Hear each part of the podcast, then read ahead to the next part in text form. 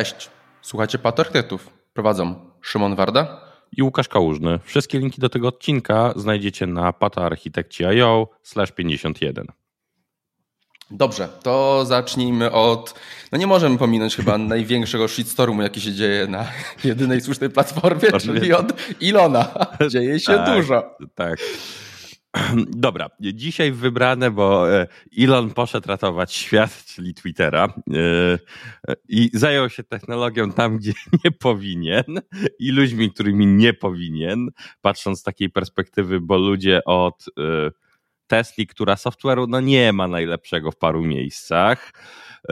Znaczy można... Ma, ma inny software zupełnie. Ma zupełnie inny software, a ich infrastruktura patrząc się po tym, co wypływa anonimowo na Reddicie co jakiś czas, no do najlepszych nigdy nie należała, tylko była posklejana bardzo na taśmy. Tak, i nie Bar jest client facing. To nie jest coś, co normalni ludzie mają dostęp. To jest bardzo, bardzo, bardzo ważne. Spe tak, specyficzne i dużo rzeczy wykonywanych lokalnie w samochodach, które zupełnie inaczej działają. Tak. No dobra. No i zaczynają naprawiać Twittera. I co mi się spodoba. Co mi się spod... Przede wszystkim zaczęli od tego, że Elon kazał drukować linię kodu pod review. Tak, to tak, tak, spektakularne. Tak, ale już przejdźmy do tego tweeta. Ja potem go spróbuję zalinkować, bo część jest pousuwana, e, ale screeny, screeny się ostały w internecie. No to Elon poszedł i stwierdził, że jest około 1200 mikroserwisów, co równa się mniej więcej, że tyle przechodzi requesty, które potrafią polecieć do z client facing. W to już nie wierzę, bo dla mnie to jest już trochę bullshit. 1200 mikroserwisów, jak najbardziej tak, jest to liczba, w którą jestem w stanie uwierzyć, że przez tyle lat obrosło to wokół e, Twittera. Tak, ale jak spojrzysz na dowolną, dużą organizację, de facto, jak policzysz wszystkie serwisy i endpointy potencjalnie, czy to mm -hmm. mikroserwisy czy tak dalej, tyle będzie to wyglądało. Tak, będzie wyglądało, tak. E, najlepsze jest określenie, że 20% z nich jest potrzebne. Zaraz przejdziemy sobie do naszego dowcipu z tym związanego. I e, faktycznie jestem ciekaw, ile z tego jest tak naprawdę potrzebne do, do tej części, którą dostarcza biznes, czyli e, reklamy, użytkownik, etc. Ile z tego jest potrzebne i to jest ciekawe. Jest jeden tekst, który, przepraszam, mi się spodobał i bardziej do projektów, gdzie jest nie mikroserwisy, tylko nanoserwisy, pikoserwisy, microservice bloatware. Jest to pewne piękne określenie, które bym zabrał. Nie wiem, czy pasuje do Twittera, ale idealnie pasuje do rzeczy, które e, oglądamy. Zgodzę się z tym. Ja pamiętam tą historię odnośnie Ubera swego czasu, że Uber miał takie podejście, że oni nie robili refaktoru serwisów, tylko po prostu tworzyli nowe, bo na czymś, że coś mogło polegać na tym e, serwisie i im się de facto nie opłacało robić review, czy warto go zmieniać, czy on jest jeszcze w ogóle używany. Mhm. I tak, myślałem, że to samo jest w Twitterze. Pewnie jest tak, tylko wiesz co, porównam to do modelu Google'owego, o którym gdzieś tam szeroko jest wiadomo, że tam za to jest dość szeroko mierzone, które linie są używane i automatycznie latają PR-y na wykasowywanie nieużywanych rzeczy, więc takie dwa dwa różne światy. Zgodzę się, tylko że Google jest dużo większą organizacją, ma dużo bardziej stabilny dochód, znaczy ma dochód, o, może tak to ma do, Tak, ma dochód, tak. I ma dużą, dużą grupę produktową, która dynamicznie się rozwija w różnych kierunkach. I ma dość mocny zamordyzm, w pozytywnym tego słowa znaczeniu. W sensie w Google jest to, że ta kadencja wydawnicza musi być i masz się zabordować na nowszą wersję. ja, ja częściowo ich rozumiem, bo usuwanie trupów z szafy jest cholernie kosztowne, zajmuje masę czasu, nikt się tym nie chce zająć, nie ma poparcia w organizacji, więc to się zbiera. Oczywiście ten cały taki bloatware, wszystkie takie te trupy w szafy, powiedzmy, gdzie ma, mamy jedno wykorzystanie albo niewykorzystanie, nawet serwisu, to nas spowalnia razem z czasem, więc to trzeba czyścić. Ale to jest cholernie drogie w robieniu. Usuwanie serwisów i kodu jest naprawdę kosztowne. Znaczy ja się, ja się zawsze śmieję i porównuję, że w pewnym momencie dorastasz do tego, że nie solid, tylko kod, który jest łatwy do usunięcia jest najlepszy. Tak. Znaczy, no, to jest wartość takich właśnie serwisów de facto. Ja lubię określenia mikro, że można coś wywalić czasami. Tak. Raczej tak. I idąc dalej, to co przy wywalaniu krąży, że przestało MFA działać i nie można się w Twitterze zalogować. Y, to tak właśnie przy okazji sprzątania. Zaraz zobaczymy, jak to będzie wyglądać, bo zwalnianie ludzi, jak widać po ilości napisanych linii kodu, no nie przekłada się i trzeba, y, Elon chyba nie wie, że to dobra, niedobra metryka do patrzenia na wydajność, kto ile kodu naklepie. Czyli wydaje mi się, że Elon się od tego wszystkiego odbije bardzo mocno. To nie jest człowiek, który by się uczył na swoich błędach albo brał no pod tak, uwagę tak, tak, innych tak, ludzi, a tu ma zupełnie inny biznes niż SpaceX, niż zupełnie inny biznes niż Tesla, eee, więc to, to się źle skończy, wydaje mi się. Wydaje mi się, że Twitter może skończyć się na tym, że jednak Elon go sprzeda za dużo mniejsze pieniądze, albo po prostu Twitter się zamknie. No, zobaczymy sobie. Raczej patrząc się, tam były problemy nietechnologiczne wokół tego, tylko problem, jak to spiwotować, udochodowić, a zajął się tym, co w teorii przenosi z innych biznesów zamiast tą częścią, którą był de facto od zawsze problem z Twitterem. Tak. I przy okazji drugi link o mikroserwisach, który dość fajnie, bo to oczywiście wszyscy muszą się teraz wypowiadać, jak to bywa na Twitterze, ale fajna rzecz tutaj y, rzucona tak naprawdę, że przechodzenie od monolitu aplikacji serwisu do mikroserwisu. Dość fajna, że powinniśmy sobie to dość rozsądnie tym przechodzić i zwykle monolit na początku zwykle ma najbardziej sensu właśnie na całą otoczkę technologiczną, która jest wokół i że będzie w wielu przypadkach najprostszy, kiedy startujemy. Czy mi się podoba jedna rzecz bardzo mocno. E, takie spojrzenie, jak się patrzy na historię z punktu widzenia ekonomii. Tak samo, mikroserwisy mają cholerny sens z punktu widzenia ekonomicznego, jak firma nagle zaczyna dużo onboardować ludzi. Tak. Ja, a jak jest? Łatwiej jest. Łatwiej jest wrzucić ludzi na konkretne osobne serwisy, nawet nowych, większą ilość, niż nagle zonboardować, nie wiem, 30 osób do jednego monorepo. Tam to będzie Raczej, chaos kompletny. Tak, standardowe powiedzenie tu pizza team. Tak, tak, tak, ale to właśnie wynika z ekonomii, po prostu, że firmy nagle tak. musiały się mocno rozwijać. E, Amerykanie fajnie mówią, follow the money i tu naprawdę to ma sens. I nie wrócimy do monolitu. Nie ma opcji, żebyśmy wrócili do monolitu. Na poziomie seniorów i tak dalej, ludzie, którzy mówią, że wracamy do monolitu, są ludzie, którzy już wyklepali ileś tam lat w tym biznesie i widzą, umieją go panować. Ta ogromna liczba juniorów, którzy są potrzebni i midów, nie wróci do monolitu. Nie ma to po prostu żadnego sensu trzeba znaleźć środek, faktycznie, wywalić słowo mikro z tych całych mikroserwisów. Tak, tak, tak, tak. Raczej nie iść w nano i piko, bo często, przepraszam, jak oglądam niestety te usługi, to często jest to nie wiadomo jak pocięte. To jest to, co zawsze mówimy, że jest nie wiadomo jak zamodelowane.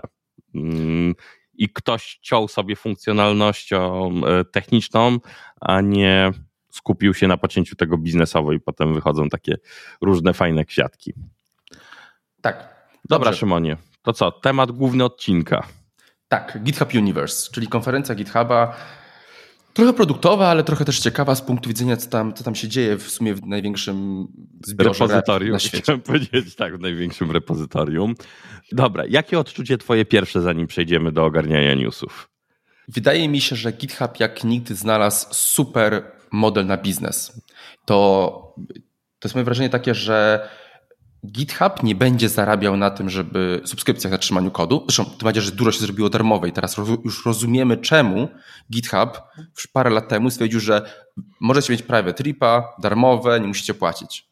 Bo de facto ktoś stwierdził, że my nie będziemy zarabiać na hostowaniu, bo to, to nie jest biznes. Ten biznes hostowania to jest, to jest taki biznes, gdzie będziemy ścigali się, kto zrobi to taniej. Czyli to jest martwy biznes. Tylko będziemy robili inteligencję wokół tego wszystkiego i wszystkie narzędzia. To widać po, po całym code searchu, widać po Copilocie, o którym będziemy trochę więcej mówili, widać po y, wszystkim właśnie, co robi GitHub, po e, CodeQL-u. Ewidentnie tak, po prostu tak. korzystając z emocji. Repa to jest źródło do nauczania, do wyciągania wiedzy i obserwacji, a de facto produkty jako takie będą budowane na bazie tego kodu, który tam będzie. Raczej w, w, już w niektórych kręgach Git równa się GitHub, równa się używanie jego. Tak po prostu jako stos technologiczny. Yy, tak, w open source'ach i w publicznych bardziej rzeczach. Raczej w operacjach to jest róż, róż, różnie, ale to też sobie przejdziemy do announcementów. Y, ja mam jedno wrażenie to z naszej dyskusji przed, że występowanie im nie idzie, jeżeli chodzi o te główne części. W sensie przyjemności oglądania sorry, prościej było przeczytać anonsmenty na blogu niż to obejrzeć. Czy ciężko się to ogląda? To scena wygląda jak scena do Apple'a, gdzie kiedyś te prezentacje Apple'a były jeszcze fajne, teraz już nie, no. E, ale po prostu tak, ciężko się to, ciężko się to ogląda, naprawdę. Dobra, no, ale to, lecimy Dobrze. z pierwszym. Copilot. E, najważniejsza rzecz generalnie to, co ogłosili, to jest 55% wzrostu produktywności. Oczywiście to są liczby włożone tam między produktowe i reklamowe i tak dalej, i tak dalej. E, moja myśl jest taka, jeżeli Copilot wypali jeżeli będzie chodził dobrze, a ewidentnie w tym kierunku to idzie, to jeżeli GitHub będzie charge'ował 5000 dolarów miesięcznie za Copilota, a będzie miał on wydajność na poziomie powiedzmy 150-200%, to cena 5000 miesięcznie, absurdalna teraz, będzie miała sens. I to jest super pomysł, pomysł GitHuba. Więc tak, to jest ogólnie patrząc Copilot, bo jako użytkownik Copilota nie płacę za niego, więc mogę e, e, się wyrazić, jak, jak mi się pracuje z nim, nie płacąc za niego. Naprawdę z miesiąca na miesiąc widać, że te modele, które są wykorzystane pod spodem, działają coraz lepiej i coraz lepiej podpowiada. Na zasadzie nie jest to już durne copy-paste kodu, jakbym wpisywał po prostu, podpowiadał mi y, to, czego szukam na Stack Overflow, tylko faktycznie potrafi rozsądnie w codebase zacząć uzupełniać to, więc od tej strony idzie. I to, co patrząc się na te całe ogłoszenia, najważniejsze dla mnie z całości jest ten przekaz, że to jest dla biznesu, bardzo ważne, dla biznesu. Tak. Zwiększamy produktywność Twojego dewelopera, czyli nikt nie mówi, że AI będzie za ciebie kodował, tylko zaczynamy zwiększać produktywność dewelopera. Tak, to jest ten fajny opcja, że właśnie dzięki temu, że nie kierują do biznesu, osoba prywatnie zapłaci tych kilku tysięcy, specjalnie hiperbolizuje, kilku tysięcy dolarów miesięcznie. Nie tak. zapłaci. Tak. Tak, Ale to... biznes zapłaci bez problemu i będą się szczęśliwi, bo Copilot nie chodzi na urlopy, tak. Copilot nie choruje i tak dalej, tak dalej, tak dalej. Tak, y, przepraszam Szymon, że zrzucę twoją hiperbolę, to kosztuje przy płatności z góry za rok kosztuje 100 dolarów, jak tak, zapłacisz za górę, za górę, więc to żeby też słuchaczom nie wyszli, że Copilot taki drogi przez tą hiperbolę, którą rzucamy, więc Copilot kosztuje 100 rocznie. Łukasz, ale yy, ja sobie hiperbolizuję, bo duże organizacje, dla nich płacenie kilku tysięcy miesięcznie nawet będzie miało sens, jeżeli będzie działało tak, prawnie. Tak, tak. Jeżeli tak, jeżeli patrząc się, i w szczególności jak to jest sprzedane, że to jest twój kolega do kodowania w parze po prostu.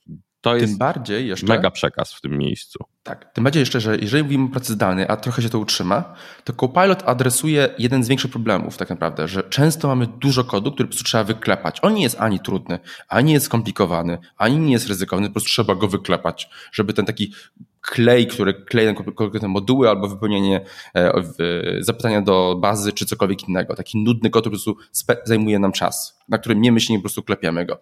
I Copilot właśnie adresuje to, czyli zmniejszy potrzebę na juniorów. I to może być niesamowita zmiana na rynku. Oczywiście to się nie stanie dzisiaj, nie stanie się to jutro, ale powiedzmy w skali pięciu lat ja jestem ciekaw, jak to będzie wyglądało. No, dobra. Idąc do drugiego eksperymentu, który ja się na tym zastanawiałem i na początku, yy, no sorry, mieliśmy też polewkę, jak się dzwoniliśmy przed tym, czyli hey GitHub, napisz mi kod.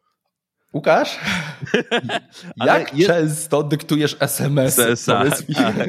Nie dy...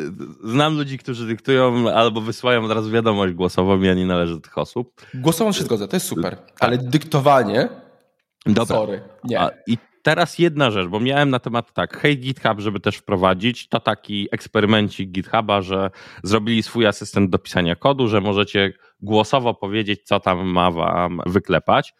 Bazuje to pod spodem na Copilocie połączonym z OpenAI Codex, czyli specjalną wersją modelu y, GTP3, tego, który tam wszędzie jest szumnie ogłaszany, że zastąpi dziennikarzy i inne, inne, te sprawy.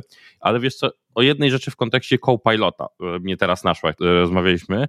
Będzie to oznaczało, że ten hey GitHub i mówienie ro, rozumiem, możemy się śmiać, ale z tego, że jeżeli dobrze napiszesz komentarz i nazwiesz zwienne, to ten model naprawdę dużo ci wygeneruje. To, co powiedziałeś o generowaniu od tej strony, to jest świetny początek do, drogi do tego eksperymentu, do zwiększania tej produktywności. Czyli dla mnie to dyktowanie to jest dobry kierunek do low-code'u, tak. low-code'owych. Do takich deweloperki takiej typowej, jak, jak większość z nas realizuje, nie, to, to, to nie chwyci. Do low-code'u super opcja. Dobra. Następna usługa, Code Spaces. Tak. Ja tu mam jedną ważną uwagę, taką, która mi naszła. Zdajesz sobie sprawę, e, może na, na, rynku amerykańskim, jak bardzo mocno popularne są od paru lat Chromebooki? Bo i teraz czemu? Google przez jakiś czas ogłosił opcję, już parę lat temu, że Chromebooki są dużo tańsze i wpychał mocno Chromebooki do edukacji. do edu, tak, tak, dokładnie. I teraz ludzie, którzy na Chromebookach wychowali de facto, oni teraz idą do pracy i oni na, na czym chcą pracować? Na Chromebookach. To jest to, że Codebase właśnie są wykorzystywane w edukacji, są pchane do edukacji, to jest świetny interes, który GitHub robi, który im de facto buduje bazę użytkowników za 10 lat. Tak, dokładnie. Dobra. I lećmy sobie z Code Spaces. To są hostowane workery y, do dwóch usług, zaraz do tego przejdziemy, do, w sumie już do trzech. Y, workery do tego, żeby mieć stację deweloperską w chmurze przez przeglądarkę, łącząc się ze swojego Visual y, Studio Code, nie trzymane u nas, czyli cały compute jest w GitHubie i co to daje? To z jednej strony nie musimy mieć gotowej stacji, środowisko zawsze działa, bo jest jego definicja pod spodem, tak zwane dev containers. I jako znowu użytkownik tego rozwiązania na co dzień, dla mnie jest to genialna rzecz. Jest super. Tak, jest, jest genialną rzeczą. I Jedna rzecz z racji compliance'u. Dalej spotykam się czasami z takimi opcjami, na przykład, że jakiś klient mówi, e, że ok, deweloperzy nie mogą mieć admina na lokalnie. I to rozwiązuje ten problem właśnie lokalnego admina, czy z innych opcji, bo sam koncept, jeżeli pójdziemy do jakichś dużych firm, Facebooka czy y, Google'a, oni tam już od dawna kodują na tego typu rozwiązaniach wewnętrznych przez przeglądarkę, więc to nie jest w ogóle żadna nowość, że nie mają u siebie niczego e, na stacji poza szczególnymi, szczególnymi przypadkami. Tak. E, I to, co powiedziałeś Ale... compliance, compliance'owo, GitHub Codespaces docelowo ma też scenariusz właśnie dla banków, innych instytucji, żeby zrobić prosty onboarding i pilnowanie tego kodu. Tak. To, co mnie w tym wszystkim zastanawia, to jest to, że po pierwsze mamy duży łańcuch legacy, tego, od tego zacznijmy i tam tego nie i że wymaga taki, sam CodeBase nam niewiele da, bo to możemy sobie kodować, ale też lokalnie odpalamy to wszystko. I to jest też super push przez firmę matkę, nazwijmy to, czyli Microsoft, do tego, żeby to zautomatyzować i żeby mieć całego IAC w chmurze, że po prostu robię commit i testuję nie lokalnie, tylko na moim środowisku chmurowym tak naprawdę odpalam to wszystko. Tak, dokładnie, bo wcześniej to się nazywało Visual Studio Code Spaces, bo tak. one były sobie e, w ramach Azure DevOpsa gdzieś tam i Azura obok wcześniej istniały. Więc to jest tak, i patrząc się, pierwsze to, co powiedziałeś z Chromebookami, no to tutaj wcześniej Code Spaces były płatne, w tym momencie nawet przy darmowym koncie, to jest bardzo istotne, nawet przy koncie mhm. tym typu zwykłym free, dostajemy 60 godzin Code Spaces na podstawowym workerze za free. To jest taki największy announcement z tej części. Znaczy w ogóle generalnie GitHub, jeżeli chodzi o rozdawnictwo, w sensie o, o te darmowe tiry, jest bardzo hojny. Tak. Bo też weźmy też na przykład ilość minut na agentach GitHubowych. Jest duża. Jest bardzo dużo. To nie jest dużo, to jest bardzo, bardzo dużo tak naprawdę. Dobra. E... Y, następna rzecz z tych newsów, no to jest y, partnership z JetBrainsem. E, czyli można, jeżeli mamy subskrypcję na JetBrainsy, można to podłączyć i odpalać sobie poprzez CodeSpace JetBrainsowe środowisko, co też jest y, w wielu kręgach, no nie oszukujmy się, to też taki mały game changer tak, jest to ułatwienie i to, co jest fajne, właśnie, bo ty mówisz o JetBrainsach, jeszcze tak. jest z y, y, Jupyter Labsami, czyli do tego ML-a i jeszcze jest do, że wspierają środowiska, które mają GPU.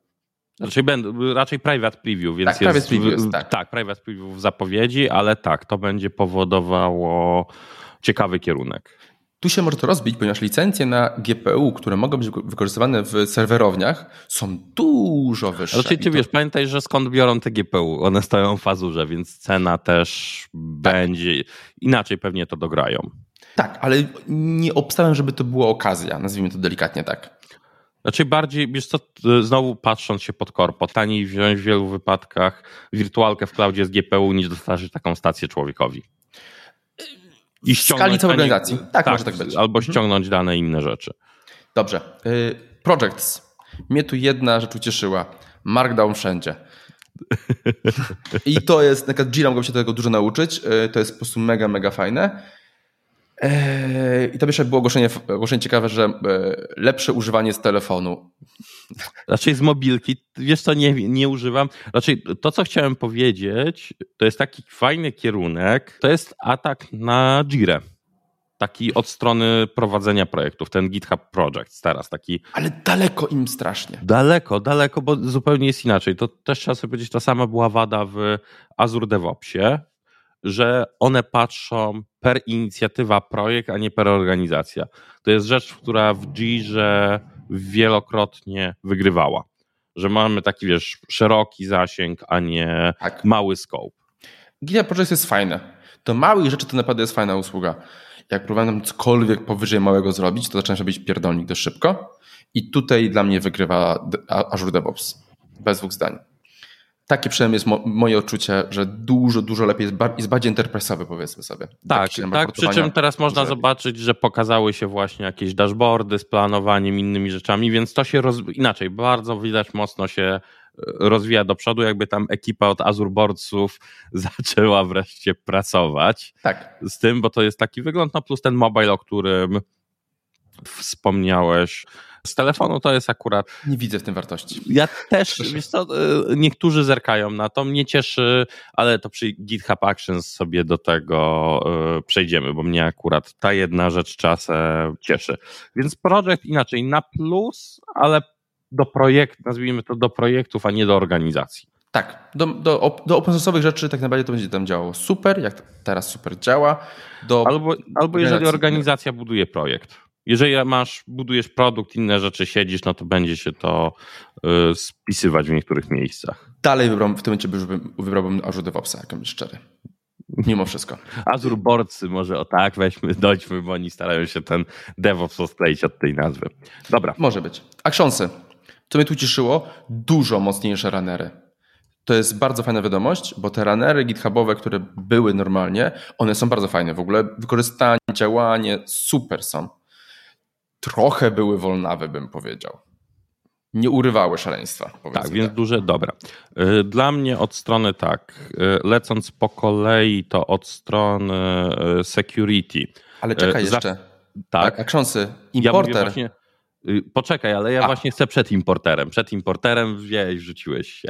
Y, w GitHub Actions teraz y, oprócz tych dużych workerów, druga rzecz, która będzie leciała, to też zafiksowane zestawy adresów IP, czyli już GitHub będzie mówił z jakich adresów IP to lata, więc to jest taka rzecz, może się wydawać pierdółowata, ale przy wielu setupach to jest ważne tak, jest, jest dość istotna, że wiemy skąd coś się do nas łączy i co oglądać, więc to taki e, spierdół security e, wokół tego. No i teraz przejdźmy do czegoś, co oboje też zaznaczyliśmy sobie w notatkach, czyli GitHub Actions Importer. Czyli opcja, że odpalamy sobie e, aplikację, którą obecnie GitHub wystawia sobie w Dockerze i ona nam na przykład takiego Jenkinsa przerabia na GitHub Actionsy. I to jest ciekawy ruch, bym powiedział, e, bo to jest z reguły główny, główny bloker, żeby przejść z jakiegoś CICD żeby na zacząć, CICD. Żeby, żeby zacząć przepisywać. E, I patrząc się na liście, na waiting liście, mamy oczywiście Azure DevOpsa, bo stamtąd muszą spróbować jakoś wreszcie ten e, zabrać ludzi, chociaż na pieniądze jakoś tego nie widzę. Circle CI, GitLab, Jenkins i Travis CI Czyli mamy ileś takich najpopularniejszych rozwiązań rynkowych, y, z których już teraz w private preview znowu, bo znowu jest waitlist, mamy możliwość zaimportowania i zobaczenia, jak zrobić GitHub Actions z tej definicji, która jest y, aktualnie w naszym build systemie. To mnie zaciekawiło. Nie ma tam dedycowego TeamCity. No, no, ciekawy ruch. Czy wiesz co, ale TeamCity wbrew pozorom poza światem dotnetowym chyba nie ma. Tak, chyba nie mam, bo najczęściej ja się spotkałem w świadku Steam City, jednak w świadku dotnetowym. Tak. E, mimo, że JetBrains jest taki bardzo mocno znowu javowy, no ale tak. jest tak dobrze. Dobra, co e, ty masz następny na liście? CodeQL. E, I to znowu kolejny produkt, że, do czego jest w ogóle? Do analizy kodu. Coś taki teraz, tak. I pod względem bezpieczeństwa. Teraz to istotne, że pod względem bezpieczeństwa w tym momencie. Tak, ale dla mnie to jest kolejny znak, w którym kierunku idzie produktowo GitHub. Mają bazę kodu, ogromną bazę kodu i na bazie tego de facto mogą i bazę też PR-ów, fixów i komitów całych. Na bazie tego mogą budować alternatywy dla Snyka, dla SonarCube'a i tak dalej, tak dalej. No nie? Dla tych narzędzi, do budowania takich narzędzi potrzebna jest baza wiedzy. Oni tą bazę mają i są jej właścicielami de facto. Tak, y łącząc to z Code Pilotem, co też jest ciekawe, bo zaproponuj automatyczny refaktor na podstawie, przykładowo rozbij. Dla mnie to jest zawsze w SonarCube, zawsze ładnie pokazuje tą złożoność cyklomatyczną, że nasz kod jest zbyt złożony. I druga sprawa, ten cognitive load, czyli automatyczna propozycja PR-a do hmm, kodu, który jest przekombinowany. Tak, tak, tak. Znaczy, mają tą bazę i to ewidentnie będzie na czym będą robili pieniądze. To jest CodeQL wygląda nieźle. Na chwilę obecną to jeszcze nie dorównuje alternatywom, ale jak najbardziej wydaje mi się, że za rok, dwa, trzy to będzie już super narzędzie. Właśnie jestem ciekaw, bo to, to jest taki jedna z rzeczy mi przy GitHub Actions, taka brakująca, która by w tej platformie idealnie pasowała. Automatyczna, statyczna analiza kodu. Tak, to będzie, jak najbardziej. To będzie, to, to, to właśnie będą te płatne części. No, zobaczymy za ile. Dobra. Dalej Code Search. Code Search. I w Code Search w końcu wygląda, działa lepiej, bo Code Search w GitHubie nie był idealny, nazwijmy to delikatnie. Działał, ok, działał nieźle. Wyniki, jakie prezentował, o Boże, to było słabe. No, jest ten, ja jestem użytkownikiem preview już od y, jakiegoś czasu i tak świat się zmienia przy tym. Jest prościej, o tak, bo jak teraz tym, to, co macie zazwyczaj dostępne do wyszukiwania, ten search, to była jedna z największych wad GitHuba, jak chcemy coś konkretnego znaleźć. Wiemy, czego szukamy, a wyniki dostajemy wokoło. I mało czytelne, ciężko jest wybrać kontekst dokładnie, który się wybiera i widzieć, czy faktycznie ten tak. wynik to jest to, czego szukaliśmy. Więc to się zmienia. Tak. To są głównie zmiany UI-owe, ale naprawdę się przydadzą. Tak, to więc tutaj duży plus, akurat pierdoła z bardzo dużym plusem. Dobrze. U mnie kolejna rzecz, która zwróciła moją uwagę, to będzie wzrost użycia języków. I teraz tak, największy wzrost zaliczył co? HCL. HCL z Terraformem. 60% wzrostu prawie. 60 tak. to są absurdalne wartości. 50, tak, 56%, żeby być dokładnym. Tak. E, patrząc się, to jest procentowo względem tego, co było wcześniej, to też troszeczkę po tak. ilości komitów, bo to jest e, istotne. C ma się doskonale, plus 23% użycia. Tylko pamiętaj, że tam leci kernel Linuxowy i inne rzeczy wokół tego, więc to też jest takie. Mm, dla Wiem, mnie te, te ale C jest her... też na inną rzecz. Rust 51%, więc te języki niskopoziomowe, bo C i Rust to są niskopoziomowe języki, dalej mają się bardzo dobrze. Raczej wiesz co, patrząc się, bo ja ciągle mam gdzieś w zapleczu te linki, żeby zebrać o dyskusji, porzućmy C, C++, które się pojawiają coraz bardziej, w szczególności od firm, które wytwarzają, przejdźmy wreszcie na Rasta, żeby pozbyć się tych problemów, które wynikają z e, bezpieczeństwa i z tego, co można skopać w CC++, to ten wzrost taki ciągły Rasta mnie nie dziwi, bo to jest idealny język do zastąpienia tego. Tak, ale zobaczmy. Rast ma 207 tysięcy linii, tak. a C ma 1 milion. Wzrost jest, jeden ma 51, drugi ma 23%. To były linie czy komity? Linie. Linie, wydaje mi się. Linie chyba. Tak. Dobra, no to już y, e, pozostawmy Ale to. Też co dla mnie jest ciekawe, po prostu wiecznie śmiertelny Python cały czas zalicza wzrost. To jest język, który jak, język, który jak przestanie być wykorzystywany, to wydaje mi się, że świat się skończy. Po prostu co by się nie działo od bardzo wielu lat, Python zawsze ma powolny, stabilny wzrost. Raczej to jest najlepszy drugi język tak. poza mobilkami. Tak. E, ale to jest to ciekawe też. Nie ma JavaScriptu, jest TypeScript. No, a to tak, to jest, to jest mocno ciekawe, że to e, poszło w tą stronę. Dobra. Ja jeszcze z takich... Jeszcze, a jeszcze ostatnia rzecz. Lua. Wzrost o, o 34%. Nie Język wiem o co chodzi. skryptowy. Nie wiem o co chodzi. Ja poza Home Automation i Nginxem Lua w ogóle nie dotykałem, więc. No, to samo. To jest, to jest skryptowy język do konfiguracji, jeszcze jest w, jeszcze jest w Redisie. No. Do konfiguracji jakichś tam podsystemów, jakichś tam skryptów różnych, więc jestem ciekawy, z którego produktu de facto wynika to użycie Lua, bo tego już nie namierzyłem. Dobra. E, ja jeszcze dwie pierdoły. Zapomniałem o armach, architekturze ARM w GitHub Actions. To jest tak, takie jest. Dość, dość istotne, że ten tooling też już tam nadgania resztę świata. I druga rzecz e, z newsów, które jest, i to jest dla mnie, będą e, bardziej dokładne tokeny, personal access tokeny które przy jakichś toolach, innych rzeczach wykorzystujemy, że pozwoli teraz już na robienie tego na bardzo granularnych per repozytorium, bo Personal Access Token miał tą wadę w uproszczeniu, czy na poziomie organizacji wydanie tokena tylko do konkretnego repo, co uprości sprawę, bo dla mnie jak mam użyć pata, to zawsze patrzę na niego trochę z przerażeniem, ze względu na szerokość zasięgu. Czy paty miały fajną granularność, jeżeli chodzi o actionsy, tam faktycznie miał nieźle i były takie bardzo nierówne, gdzie nigdzie właśnie to, co mówisz, że po prostu dawałeś dostęp zawsze do wszystkiego, a z drugiej strony do czynności były bardzo, bardzo granularne. Tak. Też mnie to cieszy jak najbardziej. Więc to jest y, z tych, y, z newsów trochę pominęliśmy coś, co Zobaczymy, w którym kierunku pójdzie, bo jest też pokazane coraz bardziej GitHub Enterprise Cloud się coraz bardziej wyłania gdzieś tam e, całości, czyli. Mm, Można postawić własny serwer GitHuba. Nie, nie, nie, hostowany przez nich, czyli GitHub tak. Enterprise Cloud, czyli prze, e, nie swój lokalny GitHub Enterprise, który stawiacie e, u siebie, tylko u nich hostowana instancja sasowa i ciekawostką jest to, że nie trzeba czekać tutaj z założenia. Te wszystkie feature'y wjeżdżają razem e, z GA w publicznym GitHubie. To jest też ciekawostka. No i najważniejszą rzeczą to są audit logi plus y, parę zabawek mocnych do obsecurity naszego setupu. To jak już mówimy o pierdołach, które nam się przypomniały, to dla mnie jeszcze jedna rzecz. Skala GitHuba. 94 miliony deweloperów. Tak twierdzą, więc pewnie bardziej chodzi o konta i tak dalej. Uży, tak albo aktywnych użytkowników, to też można w ten sposób gdzieś tak. w okolicach tego patrzeć. To jest dużo.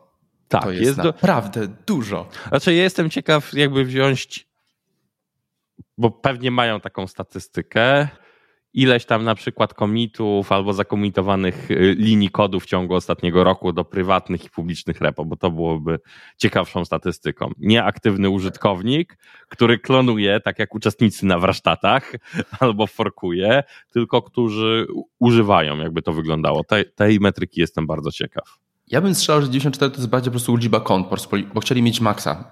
No bo to wiadomo, chwalimy się w tym momencie. Ale dalej, nawet gdyby to było 50 milionów, czyli dużo, dużo niżej, to dalej jest kolosalna liczba. No, sporo. Dobrze. Tyle chyba, Łukaszu. Kończymy? Kończymy. Trzymajcie się. Hej. Trzymajcie się, na razie.